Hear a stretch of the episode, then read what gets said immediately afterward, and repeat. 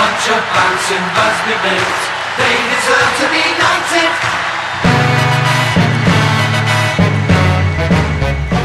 Zdravím všetkých československých fanúšikov pri našom ďalšom podcaste, ktorý prichádza po vyše troch týždňoch. Tentokrát sa vám ja, Marky, hlasím z Prahy, kde sme sa včera zúčastnili zaujímavého podcastu pre Kick Off za spolupráci O2 Sport, ktorý, ktorým touto cestou ďakujem. A dnes tu mám so sebou hostí, fanúšikov a dobrých chalanov z nášho blízkeho okolia, našej červenej armády, a to bývalého dlhoročného redaktora, veľkého harcovníka Dale Page. A sa, čauko. Zdravím všetkých fanúšikov a zdravím ťa Marky, ahoj. A takisto nášho veľkého parťaka a dvorného fotografa Mateja alias Reca. Ahoj Reco. Čaute, zdravím všetkých fanúšikov Devil Page a United a teba Marky. Takže dneska sme sa tu stretli takto, Prv, prvý deň, teda 1. február, 1. júnor, deň po prestupovom období, po prestupoch, ktoré fanúšikovia určite očakávali. Celé týždne nás prevádzala veľká prestupová bublina, mnoho kačíc, šumov, istých, neistých prostupov. Takisto aj vy fanúšikovia ste prejavovali obrovský záujem, pretože nám každý deň prichádzali doslova desiatky správ o tom, či sme videli niektoré správy, či je to pravda, ako to bude, ako ho ešte čakáme. Čo sme aj my boli sami netrpezliví a plní očakávaní, ale v týchto posledných dňoch sme už boli z toho naozaj otrávení, pretože tých šumov bolo naozaj veľa a práve dnes som sa dočítal, že s Manchester United počas tohto zimného okna bolo spojených presne 116 futbalových mien, čo je naozaj bláznivé číslo, takže chalani, ako to hodnotíte vy? A som začne tebou, ako dlhoročným redaktorom Dale Page. A ako hodnotíš toto prestupové obdobie? V podstate prišiel nigerínsky útočník Igalo, ktorý predtým hral vo Watforde, momentálne bol v Číne a keď som si pozeral dnes jeho štatistiky, teda po potvrdení toho hostovania s opciou, tak naozaj za Hornets dal vo vyše 100 zápasoch 40 gólov a následne v roku 2017 prestúpil do Chang Chanu, kde zaznamenal v 55 zápasoch 306 gólov a 8 asistencií, čo mi príde naozaj celkom seriózne číslo. A za minulý rok v Šangaji to bolo 19 tých zápasoch 10 golov, takže podľa mňa hostovanie do konca sezóny s možnosťou obce je celkom seriózny deal vzhľadom na to, že prichádza ako náhrada za Rashforda. A samozrejme potom to je Bruno Fernandes, ktorý za posledné 3 roky od sezóny 2017 zaznamenal 63 gólov, 52 asistencií v 137 súťažných zápasoch, takže to iba takto na úvod. Chalani, ako teda vy vnímate toto prestupové okno z pohľadu posíl, očakávania, možno pozícií, ktoré sme ešte potrebovali vyplniť. Aso? Tak e, ja nadviažem na to, ako sa to prestupové okno celé začalo. E, veľa fanúšikov malo veľké očakávania od tohto prestupového obdobia, podľa toho, čo som ako čítal na internete. E, naša pozícia v tabulke tiež nie je úplne ideálna, takže je logické, že fanúšikovia volali po menách, možno zvučnejších, menej zvučných. Ako si spomenul, veľa, veľa mien bolo spojených s prestupom práve k nám. Ale e, v tomto má manažér moju plnú dôveru a príchody týchto dvoch hráčov ho hodnotím veľmi pozitívne.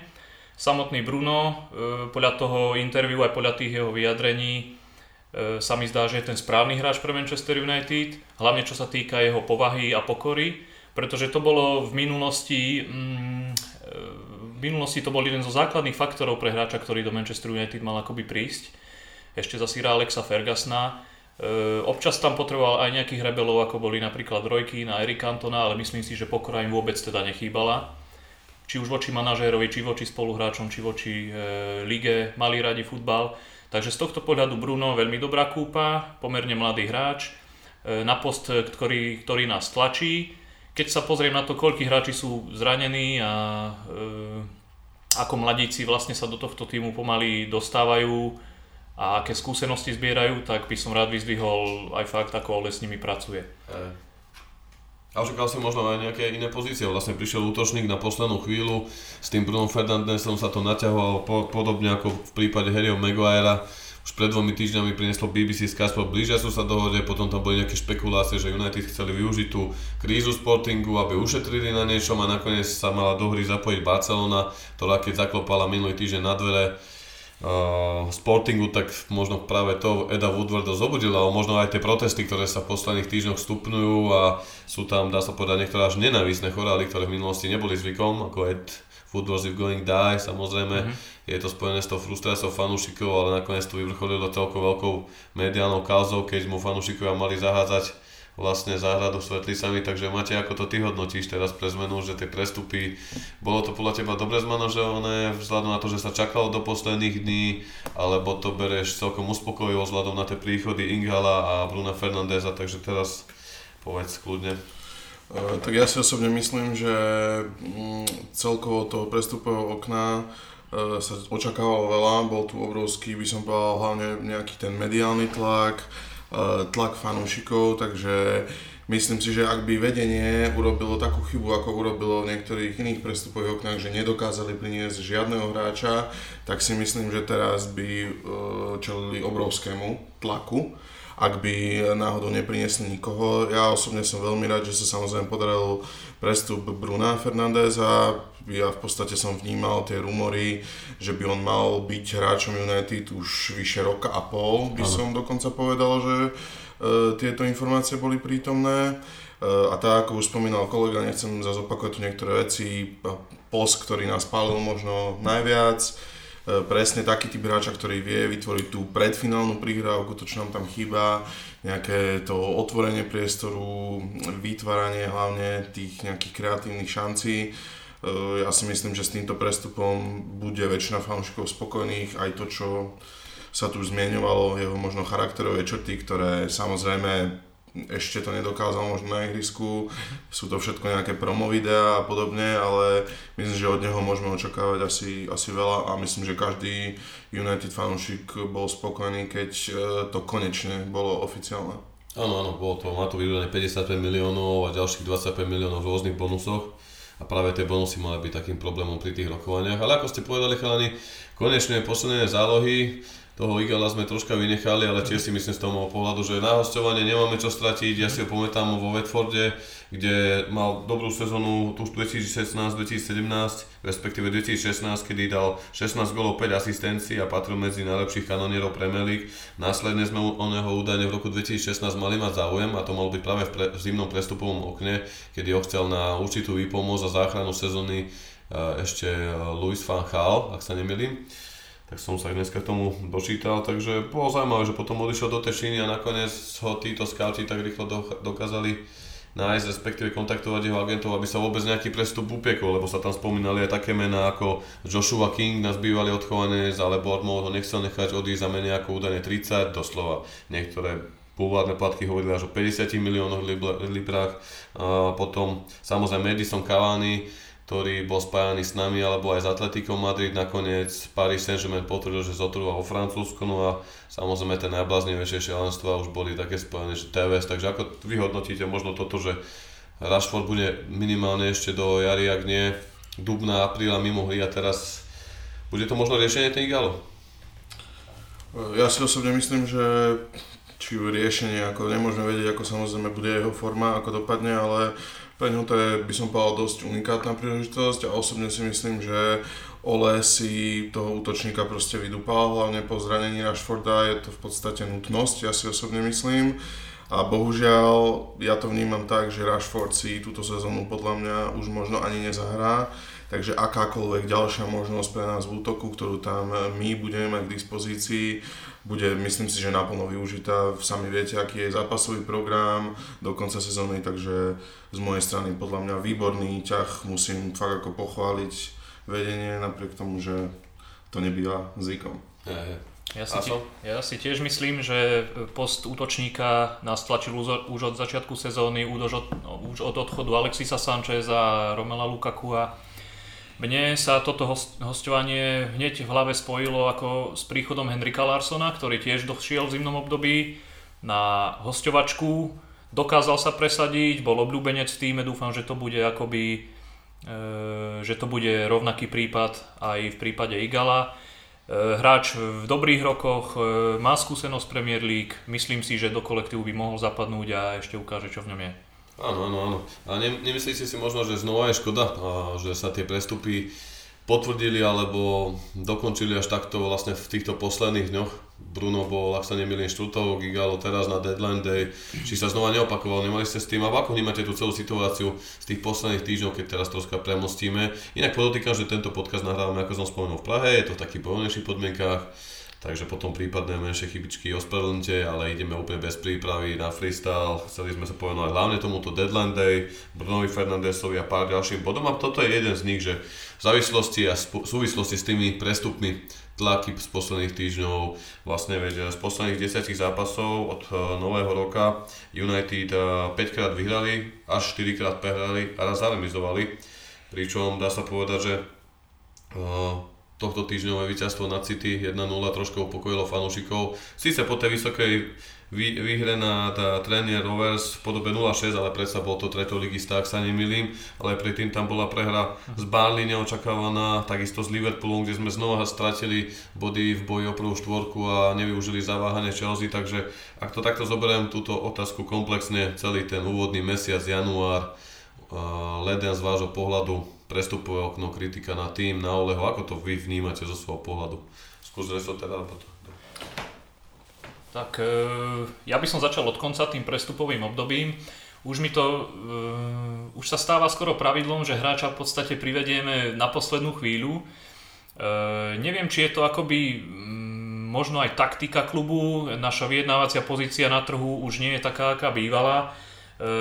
Kluby vedia, že um, máme peniaze v podstate, a že si môžu dovoliť e, podľa mňa pýtať od nás trošku viac a tým pádom aj to vedenie sa k tomu stavia možno takým štýlom, že im je mm, jednoduchšie dotiahnuť to hráča až ku koncu prestupového obdobia, čo síce možno nebude prípad toho Joša Kinga, hej, tam išlo aj o to, že jeho súčasný klub by za ňo nestihol zohnať náhradu. Áno ale e, myslím si, že to môže byť aj súčasť akoby taktiky vyjednávania klubu na prestup, v prestupovom okne a na prestupovom trhu, že až na tú poslednú chvíľu sa tí hráči akoby dovedú. Čo ale vrhá zase e, nepríjemné svetlo na to, po čom volal už na určitú kritiku a na to, po čom volal už Mourinho, že chce mať všetky posily treba hotové už pred letom, aby mohli cestovať na prípravu, ale to sa ukáže až, mm, až pozdejšie, akú mal pravdu ešte.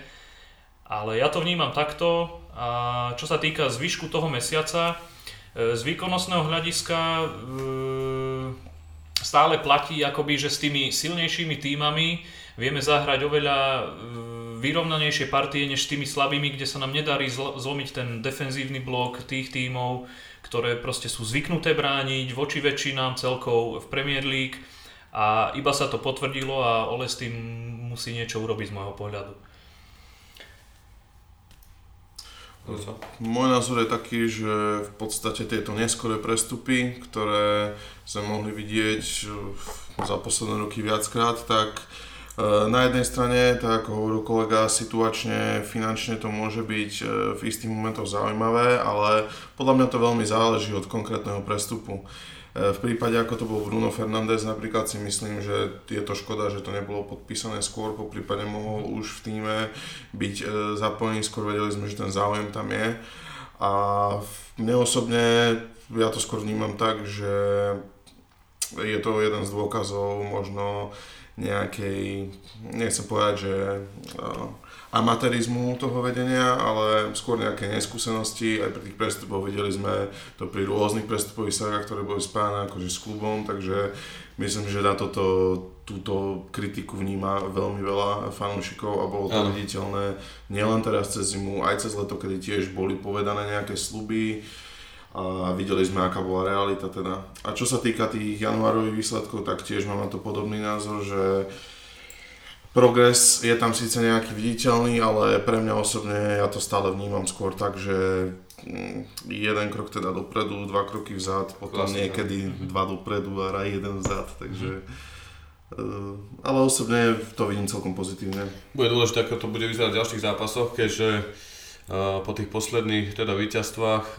je, tu, je to zápas Wolves, ktorý vlastne hneď po tomto našom skončenom podcaste začína, ktorý si spoločne aj pozrieme, ale nasledovať bude potom uh, po prestávke a dvoch týždňoch uh, šláger na Stanford Bridge proti Chelsea v Premier League a následne tam vlastne bude už Európska liga proti Brugge, takže bude to dosť zaujímavý ten február. No, dá sa povedať, že Bruno Fernández už zase do dnešného zápasu proti Wolverhamptonu, musíme veriť, že sa, že sa zapracuje, ale tým prestupom sa tak vrátim, lebo to už je taká dlho riešená vec, ktorá sa rieši nielen teraz, ale je to takým, dá sa povedať, ako si ty máte dobre podotkol, ešte od čias Muríňa vlastne neustále sa špekuluje o tom športovom raditeľovi, ktorý by mohol prísť. Uh, boli tam spávané také mená ako Darren Fletcher, Rio Ferdinand alebo Edwin van der Sar a potom mnohé iné ako športový raditeľ z Lipska alebo Atletika Madrid, Aizri, Monchi a tak ďalej, čo tých men by som tu mohol hovoriť do nekonečna. Nie, nie, ako to myslíte, ako to teda beriete vy? Vnímate tú kritiku Garyho Nevilla alebo Ria Ferdinanda, hlavne potom po tej prehre na Liverpoole, že vlastne vedieť mi proste malo zadať konečne nejakú víziu, nejaký pohľad, alebo, lebo to má už takú nadpojitosť na tie výsledky, prestupy, ak by aj teraz vedenie neinvestovalo do Bruna Fernandesa a do niektorých tých posiel, tak v konečnom dôsledku vždy si to v prípade neúspešnej sezóny odniesie manažér a aký je váš pohľad teda na toto, aj v súvislosti s tými prestupmi a športovým raditeľom a Olem, ako to vnímaš ty, Jaso napríklad? Tak zrovna pri poste športového riaditeľa sa sám seba pýtam otázku, e, či by nám športový riaditeľ ako taký pomohol, ak je vedenie tých hráčov neschopné priniesť či naozaj je potrebné obsadzovať takýto post takýmto človekom, keď e, majiteľia klubu možno nie sú ochotní pustiť nejaké peniaze, uvoľniť na prestupy. Pretože nemyslím si, že Ole by mal akoby menší prehľad o tom, o tom trhu alebo o tom o hráčoch, ktorých potrebuje Jasne. do kadra doplniť. Takže e, pre mňa športový riaditeľ je taká otvorená otázka. Nebránil by som sa, keby sme tento post mali nejak obsadený, ale tiež pravím, pýtam sa... Naražaš na tie možnosti, aké by mal, či by tam nehovorím bol iba takým mm, šašom, že vlastne aj tak nemá tie konečné rozhodnutia na sebe, ale iba nejakým poradcom, hej? Tak... V podstate takto som to myslel. To je pro, proste myšlienka, ktorú mi vnúkli už e, športoví komentátori v Anglicku v rôznych pozápasových diskusiách a tak som sa aj držala nemyslím si, že príchod športového riaditeľa, alebo ako sa ten post nazýva, by akoby niečo zmenil. Ono je to možno v spojitosti aj s tým, že keď už rokovali údajne také mená o tom návrate do klubu, tak ja si myslím, že Ferdinand Fletcher alebo Ferdinand, teda, pardon, Van der Sar by mohli takúto úlohu určite vykonávať, takže povie, prečo sa tak nestalo, čo sa im nepáčilo, alebo aká dohoda, nedohoda medzi nimi a Woodwardom vznikla. Tak ja si myslím, že každý vníma, že v tom klube sú e, problémy rôzneho typu a presne preto si myslím, že by ten príchod toho športového riaditeľa pravdepodobne nič neriešil. Vieme, že už Mourinho o tom hovoril takisto, vieme, že aj Ole nemá rozhodujúce slovo pri kľúčových veciach, čo sa týka... Tvrdí, že ho má? Tvrdí, že ho teda má, ale tak zjavne ho nemá pri čo sa týka nejakého rekrutmentu. Eh, takže z mojej strany tiež sa na to pozerám veľmi e, rozpačito a myslím si, že keď si tu aj hovoril o tom, že ako to vnímame tú situáciu aj s tým Woodwardom, mm-hmm. boli tu vyvodená x zodpovednosť voči manažerovi, vidíme, že ten klub sa dosť vedie spôsobom biznisu, tak ja naozaj nevidím, prečo napríklad voči Woodwardovi doteraz nebola vyvodená žiadna manažerská zodpovednosť. Zjavne to bude hlavne kvôli tomu, že jeho biznis výsledky na papieri sú uh, excelentné. Iba podotknem, najlepšie platený raditeľ za minulý rok v Premier League, vyše 4 milióny libiera, ale ako si presne poznamenal, Matej, že na ten biznis poli je dobrý, keďže akcie United od Žína a oktobra minulého roka stúpli z 15, dolár, 15 dolárov na kurz na vyše 20,50, takže asi u Woodwardov sú za to spokojní, alebo aká je tá optika práve práve z toho futbalového hľadiska, ako už povedal mnohokrát Mourinho a Fanchal, že či nechýba tá vízia a to sme možno videli aj teraz na tom prestupovom okne, keďže už v lete na miesto Lukakua, ktorý odišiel aj Sanchez, Herrera a medzi nimi aj iní hráči ako Felany, Valencia, tak fakticky sme nepriviedli hráčov takých náhrad alebo takých možností, lebo však Daniel James ukázal veľké srdce, veľký potenciál a stále je to raz druhej ligy, ktorý nás nevyťahne do konkurencie s Liverpoolom zo City. By také veľký potenciál na ďalšie roky. No a Harry Maguire bol kúpa, ktorú už chcel Mourinho, akurát sme ho preplatili o nejaký tým peniaz, to sa tajiť nemusíme, ale stále môže vykvitnúť, stále sa môže vybrúsiť podobne ako Eura vidí za tie roky, keďže má 25-26 rokov a Maguire v tomto smere môže byť predtým stále posilou, takže neviem, z pohľadu je tá prestava stále taká, ako presne hovoril Fanka a Molino, že to vedenie nemá jasné stanovisko, jasnú víziu a potom sa od toho odbáča aj v závislosti tlak na výsledky, tlak na klub hráčov. Za seba len dodám, že je pekne vidieť, ako Solskjaer možno e, začína budovať, alebo respektíve už začal budovať ten tým od základu, od obrany. Veľa hráčov odišlo. E, veľa hráčov odišlo, prišli dve posily, ktoré sa usadili, hrajú stály základ. Van Bissaka robí aspoň mne osobne radosť, tie skozy, to som nevidel už takú bojovnosť ako u neho, plus ešte keď zlepší tú hru. E, ešte presne tak a no, potom jeden stoper, ešte jedného máme zraneného, Erika Bajo, teda ten sa už vracia. Takže ja si myslím, že Ole pekne začína od základu budovať od tej obrany až smerom hore, kde ako povedzme si na rovinu, keby sa nezranili hráči, ktorí sa zranili, tak e, aj tam je aspoň nejaký potenciál cez tú osu, cez Maguire, Pogba, až Martial alebo Rashford na hrod, tá osa tam bola vystavaná. No. Ja sa ešte vrátim trošku k tomu Woodwardovi, ako aj tu Marky spomínal, že e, viditeľne je tam cítiť, že tam chýba nejaká vízia alebo nejaká e, konštrukcia celkovo nejakého plánu, či už tej prestavby alebo toho, kam by mal ten klub e, smerovať a myslím, že fanúšikovia to vnímajú, že toto je niečo, čo je extrémne dôležité, najmä pre taký klub ako je United. No áno. A ja by som k tomu povedal len toľko, že stačí sa pozrieť na ostatné asety alebo projekty, ktoré vlastne Glazerovci v rámci športu, napríklad v Spojených štátoch a ak sa do tohto trošku začítate, urobíte si nejaký research na internete, tak zistíte, že eh, tie eh, problémy, ktoré má United ako klub, eh, by sa možno dali označiť za nejaké symptómy glazerovského vedenia spoločnosti, ktoré Spoločnosti, presne. akým spôsobom oni v podstate manažujú svoje asety vo svete. K tomuto som inak po, o, postrehol zaujímavú debatu alebo stĺpček minulý týždeň.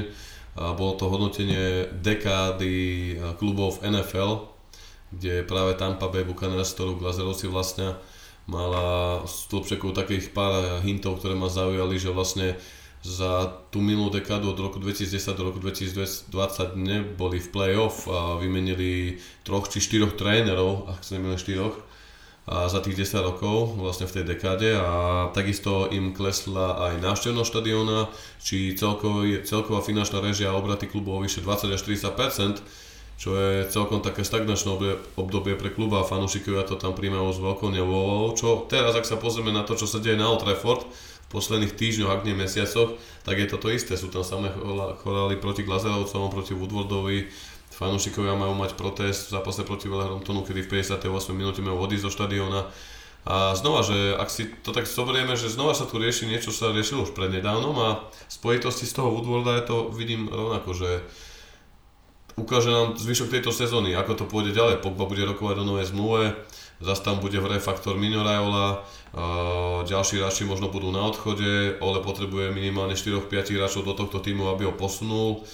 A možno tam ešte v rámci tých prestupov, keď teraz včera bol deadline, ma napadla taká otázka, že myslíte si, že boli ešte nejaké posty v tomto týme, ktoré teraz počas zimy sa mali nutne doplniť? Máte nejaké mená? Alebo si myslíte, že to Ole úra aj s mladíkmi, čo ja z môjho pohľadu, a myslím si, že veľa fanúšikov to prehliada a úplne to nedocenuje, ale my aj v takejto náročnej situácii, v ktorej opäť sme, vieme dať tým mladíkom priestor, či je to Mason Greenwood, Brandon Williams, eh, Daniel James, a z môjho pohľadu je to obdivuhodné na to, ako ten tým má problémy. E, Ja napríklad rovnako to veľmi docenujem, že dokáže dávať tieto príležitosti mladíkom, veľmi rád ich sledujem, ale to neznamená, že není tam nutnosť doplniť káder na nejakých kľúčových postoch, Možno Woodward si to myslí.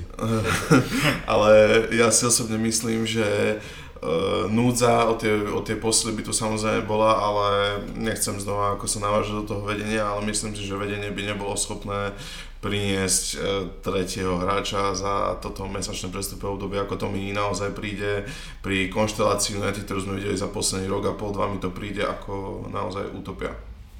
Za seba dodám, že e, z môjho pohľadu je tá skladba toho týmu nie úplne ideálna. Áno, je tam veľa mladíkov, ktorí sú ale pod enormným tlakom už v tak akoby nízko, v nízkom veku. A ja by som, nebudem konkretizovať posty, ale možno by mi nevadil príchod viacerých starších harcovníkov, alebo jedného alebo do hráčov, ktorí proste ukážu a budú vzorom tým mladým, ako ich treba viesť, lebo toto je jedna z vecí, na ktorú podľa mňa Ole nesmie zanevrieť a to je e, vývoj tých mladých hráčov, hej.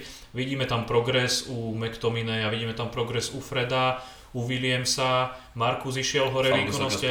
Van Bissaka, to A sú všetko mladí hráči ale e, stále majú sa v čom zlepšovať, samozrejme aj tie výsledky tomu napovedajú, že tí mladíci akoby možno kvalitatívne, a nielen tí mladíci, ale častokrát aj tí hráči, ktorí majú ten tým ťahať, tak nie sú kvalitatívne na takej úrovni, aby dokázali vyhrávať zápasy, čo zápasy, na ktoré sme boli zvyknutí pár rokov dozadu. Áno, áno. Toto sme spomínali už aj v, v minulých podcastoch uh, s Johnnym alebo s Morom, že uh, je tu dôležitý, znova sme v takom kolotoči začarovanom, že vedenie Woodward, bol aké aj Woodward mal tie možnosti počas tohto januára, že či mu možno Glazerovci naozaj nedali nejakých 60-70 miliónov libier s tým, že počkaj do leta a potom sa peniaze uvoľnia, lebo teraz ich potrebujeme niekde inde. Lebo keď si to zoberieme, Uh, tiež minulé leto sa privedol Fambisaka, Maguire a Daniel James. Na vzhľadom to, koľko hráčov odišlo a hráčov, ktorí boli súčasťou mnohých uh, zostav, či to bol Valencia alebo Felany v tej sezóne, lebo vlastne Mourinho ho vedel využívať. Takisto Lukaku, ktorý dal veľa gólov, aj keď sa nedarilo. A vlastne sme to nejako nenahradili už v lete. A to, že prišiel Maguire za 80 miliónov libier, čo je taká nálepka najdrahšieho obrancu na svete, treba poznamenať, že klub si ho preplatil Lukakom, ktorého predal za obdobnú cenu do Interu Milano, takže suma sumarum, kúpil sa Fan Bisaka za 50 miliónov libier, Daniel Čem za 20 či 21, 20, 21 miliónov libier.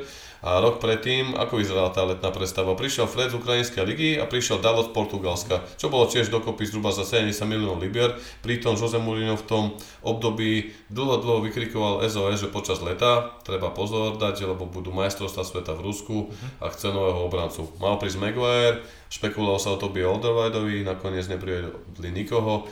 Mourinho na jeseň začal nadávať vzhľadom na zranenia, krízu, dostal sa do sporu s Pogbom, bol tam veľký mediálny tlak.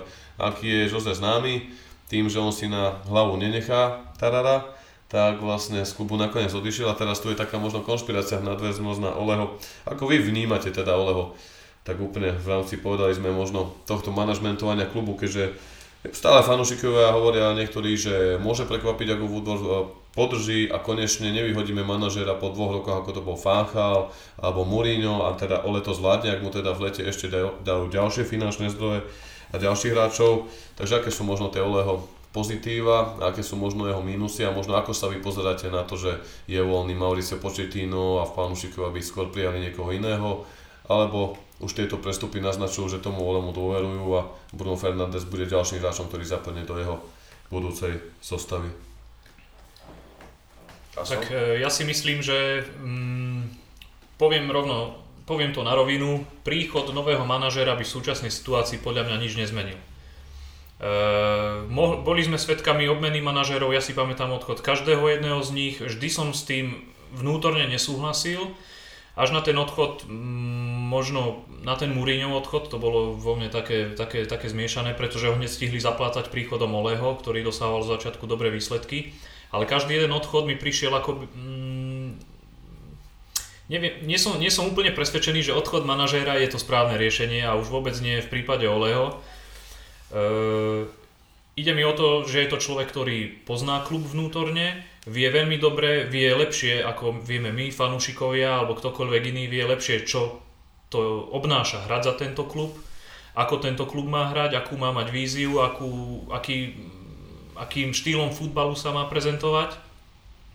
Takže z môjho pohľadu e, jeho odchod by nič nevyriešil a zároveň teda príchod nového manažéra takisto nie. A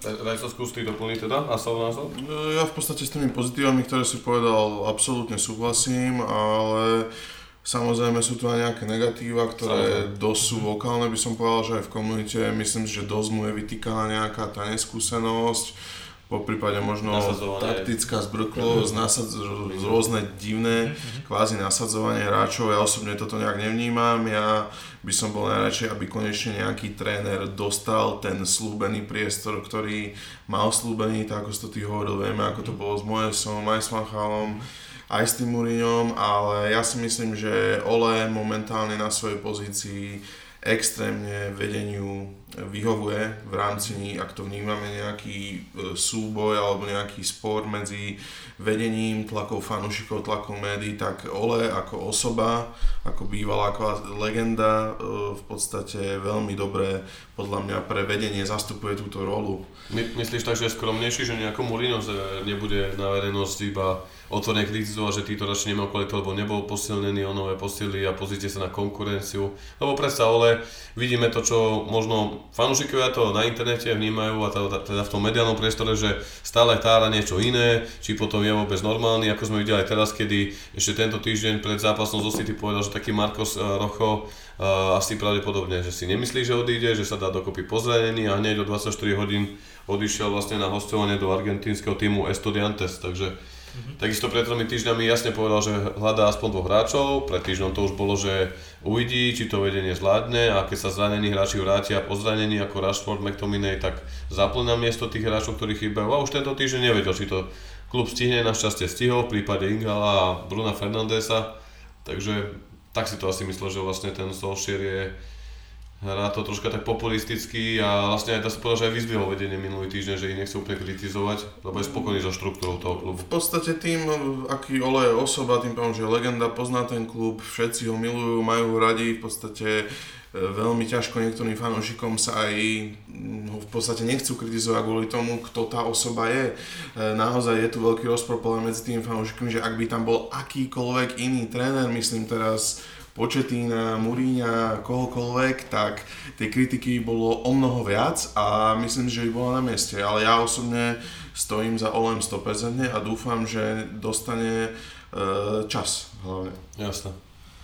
Ja ešte doplním, že pred sezónou som e, si želal jediné a to bolo, aby Ole dostal od vedenia tú moc, narábať s tým týmom tak, ako potrebuje on a vlastne aj ku koncu prestupového obdobia v lete minulého roku sa mi to potvrdilo, pretože umožnil odísť hráčom, ktorí e, boli tými marketingovými ťahuňmi klubu, ako Alexis Sanchez číslom 7, e, Romelu Lukaku.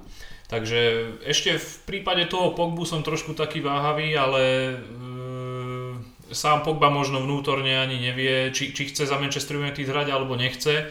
Do médií sa moc nevyjadruje ku všetkým tým ságam, ale pre mňa bolo najpodstatnejšie, že Ole dostal tú moc od vedenia, ktorú možno Mourinho nemal až takú, akú má teraz on, obmeniť ten káder, zapracovať tam tých mladíkov aj na úkor výsledkov a ja si myslím, že vedenie za ním stále stojí a nejakí poketínovci to, to sú len šumy.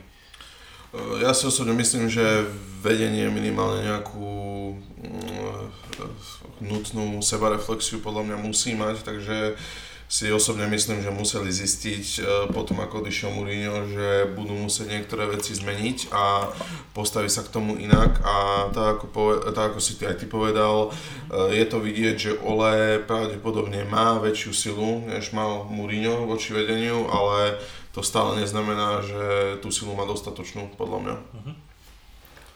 Takže z vášho pohľadu to môže byť, že veríte tej, nechcem to nazvať stále, pre to stále také sci-fi konštelácii, že ten Woodward sa možno po tých pokusoch s uh, Mourinhom, Fanchalom nejak uvedomil a že možno aj úspech tých našich najväčších rivalov, poviem príklad uh, Liverpoolu, ktorý koncepčnou prácou v tejto sezóne po 4 rokoch sklízi ovoce a mieria za vytúženým titulom, takže veríte tomu, že môže to byť tak, že Ole dostane ten priestor, ale uvidíme, ako to bude možno na jar, dva mesiace, kedy môže byť mimo pozícií prvej štvorky, kedy bude znova chýbať Liga majstrov a všetko sa môže veľmi rýchlo zmeniť, takže na to som zvedavý a ja, tam bude podľa mňa veľmi veľa odpovedí aj do tej budúcej sezóny, či už rokovania s tým Pogbom, ako sme tu spomínali, alebo dá sa povedať aj ďalšie prestupové okno predaje hráčov. Ako inak vy vnímate odchod Marko Sarocha a Ashley Younga, lebo dali sme si tie príchody aj v rámci zmienitého týmu toho zimného prestupového obdobia, ale prekvapilo vás to, alebo napríklad ten Ashley Young išiel do Interu Milano, ktoré Kauflo aj Christian Eriksen za 20 miliónov eur, ktorý odišiel z Tottenhamu, ten by sa nám hodil, no škoda, že chceli ísť mimo Premier League. Mm, ja som z tých prestupov prekvapený teda nebol. Uh, skôr ma mrzí, že Rocho neodišiel na trvalý prestup. Osobne si myslím, že ten hráč proste v United už priestor nikdy mať nebude a myslím si, že ak neodišiel teraz, teda odišiel na loan, tak v lete v podstate si zbalí kufre natrvalo. A čo sa týka Ashleyho Younga, som rád skôr preňho, že prestúpil, pretože viem, že má naozaj také kvality, myslím to fakt úprimne, že kľudne v tej sérii A môže ešte 2 roky byť veľmi, veľmi platným hráčom a myslím si, že Inter bude veľmi spokojný s týmto prestupom a ja by som ešte mu chcel len poďakovať za naozaj všetko, čo United spravil, hlavne za to, akú osobnú futbalovú transformáciu v tomto klube podstúpil a dokázal sa obetovať pre tento klub vždy, keď uh, mal.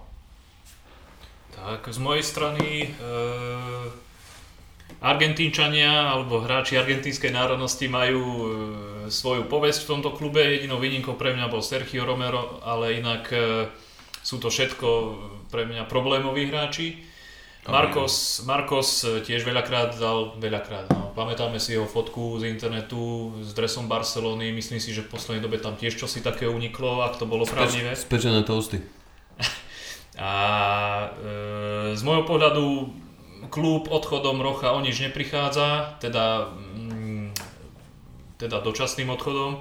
A s Ashley Youngom by som sa chcel vrátiť k tej téme tých starých harcovníkov. Je to ďalší starý harcovník, ktorý mohol byť ešte mladíkom prínosom, či svojim prístupom, alebo, alebo svojim workrateom na ihrisku. Chcel hrávať, e, ale má vek na to, aby tým mladíkom mal čo odovzdať. No každopádne je to hráč, ktorý sa mne v United nespája so žiadnymi aférami, nikdy si nedovolil na klub e, alebo o klube hovoriť vzlom na ihrisku, až na pár momentov, e, nechal v podstate vždy všetko, nikdy sa nesnažil alebo nikdy nebol hráčom, ktorý, ktorý by vynechal nejaký súboj alebo sa vyhýbal nejakým e, stretom s, útočni, s, útočni, s útočiacimi hráčmi. E, iba doplním, že on sa vlastne dostal do klubu ako záložník a potom postupne ho ostatní manažéri pretransformovali vlastne na ľavého obrancu. Takže toľko z môjho pohľadu a e, ten údiv ľudí, keď nastúpil v útoku, myslím, že sezónu alebo dve dozadu mm, som ja bral akoby dosť nadhľadom, pretože on bol hráč, ktorý bol vlastne od mladí zvyknutý útočiť. Je to tak, no. Dá sa povedať, že tie prestupy sme si úplne uzatvorili. Neviem, ako by sme, keď teda ohodnotíme to škol, školskou známkou, Máťo? No, tak, tak 2 plus, ak, 2 plus, či 2 minus, ak som veľmi optimistický. No. To si veľmi optimistické, ty Jaso? Ja, mne sa to hodnotí, vieš, ja, ja proste vkladám do Oleho plnú dôveru a verím, no. že vedenie sa ho proste zastáva, aj keď to možno tak nevyzerá, tak, tak dajme tam, dajme tú trojku, no. Troječku, troječku, no. Ja by som asi dal tiež tú troječku, lebo možno ešte nejakého záložníka by som prijal v tejto chvíli, keďže Pogba a Scotty McTominay sú mimo a tá si taká no. Ťažko sa to hodnotí, ukáže asi len čas, či aj Bruno Fernández a Igalo budú prínosom a ako bude trvať rehabilitácia zraneného Scottyho, Pogbu a Rashforda. Dá sa povedať, že Scotty a Pogba by mohli prísť už po na konci, alebo dá sa povedať v polovici až na konci februára, pričom s tým Rashfordom to je asi komplikovanejšie a tam budeme radi, ak vôbec ešte možno niekedy v apríli, v Dubnu si kopne do lopty pred európskym šampionátom, musím mu želať hlavne veľa zdravia, nech stihne ten európsky šampionát, ale aj nám troška pomôcť záver sezóny a som zvedavý, ako to bude v nasledujúcich dňoch, takže ako sa bude vyvíjať aj ten tlak voči fanúšikom, voči Woodwardovi, Glazerovcom a ako to ďalej pôjde, lebo tam je tá hranica úspechu veľmi tenká. Buď budú tie výsledky dobré a fanúšikovia budú spokojní, alebo sa tie tábory anti-ole a závoleho fanúšikov asi budú iba prehlbovať a tak to bude aj voči tomu vedeniu. No a majú to vo vlastných rukách, takže ťažko z môjho pohľadu niečo hovoriť. Ja si myslím, že bude iba zaujímavé sledovať situáciu, ktorú, do ktorej sa znova dostávame, že budeme bojovať do top 4, sme v Európskej lige, myslím, že sa to veľmi veľkú simularitu tam vidím s tou Mourinhovou sezónou, kedy v podstate Mourinho sa rozhodol ísť all-in na Európsku ligu, nakoniec mu to vyšlo, aj keď ja si dovolím povedať, že sme mali obrovskú dávku šťastia v niektorých momentoch v Európskej lige. Takže ja som veľmi zvedavý, ako ukočíruje sa koniec sezóny a že či sa nám podarí teda kvalifikovať budúci rok do Ligy majstrov, či už cez top 4 alebo po prípade cez uh, znova víťazstvo v Európskej lige, čo by som si samozrejme veľmi prijal asi ako ďalší fanúšikovia. To si veľmi pekne povedal, zase veľkou výhodou a šťastie možno aj v tejto sezóne, že v tej lige Arsenal menil trénera, prišiel Mikel Arteta, odišiel Unai Emery, Chelsea začínal s Frankom Lampardom, tiež nový, dá sa povedať, projekt, ďalej Tottenham prekvapujúco ukončil spoluprácu s Početinom a angažoval Mourinho, takže možno aj toto v tom toto možno aj v tom našom súšte to hodnotenia dosť pomáha, že sme ešte v sezóne na takom mieste, ak sa nemýlim 6 bodov za to prvou štvorkou a to sme asi minimálne 3 až 4 krát eh, nedotiahli sa, keď Chelsea stratila, či už to bola prehra s Burnley, alebo počas Vianočných sviatkov s posledným Watfordom, čo boli naozaj veľmi bolestivé rany pre fanúšikov a bude dôležité, aby sa zranení hráči vrátili, aby po tejto prestávke boli všetci v poriadku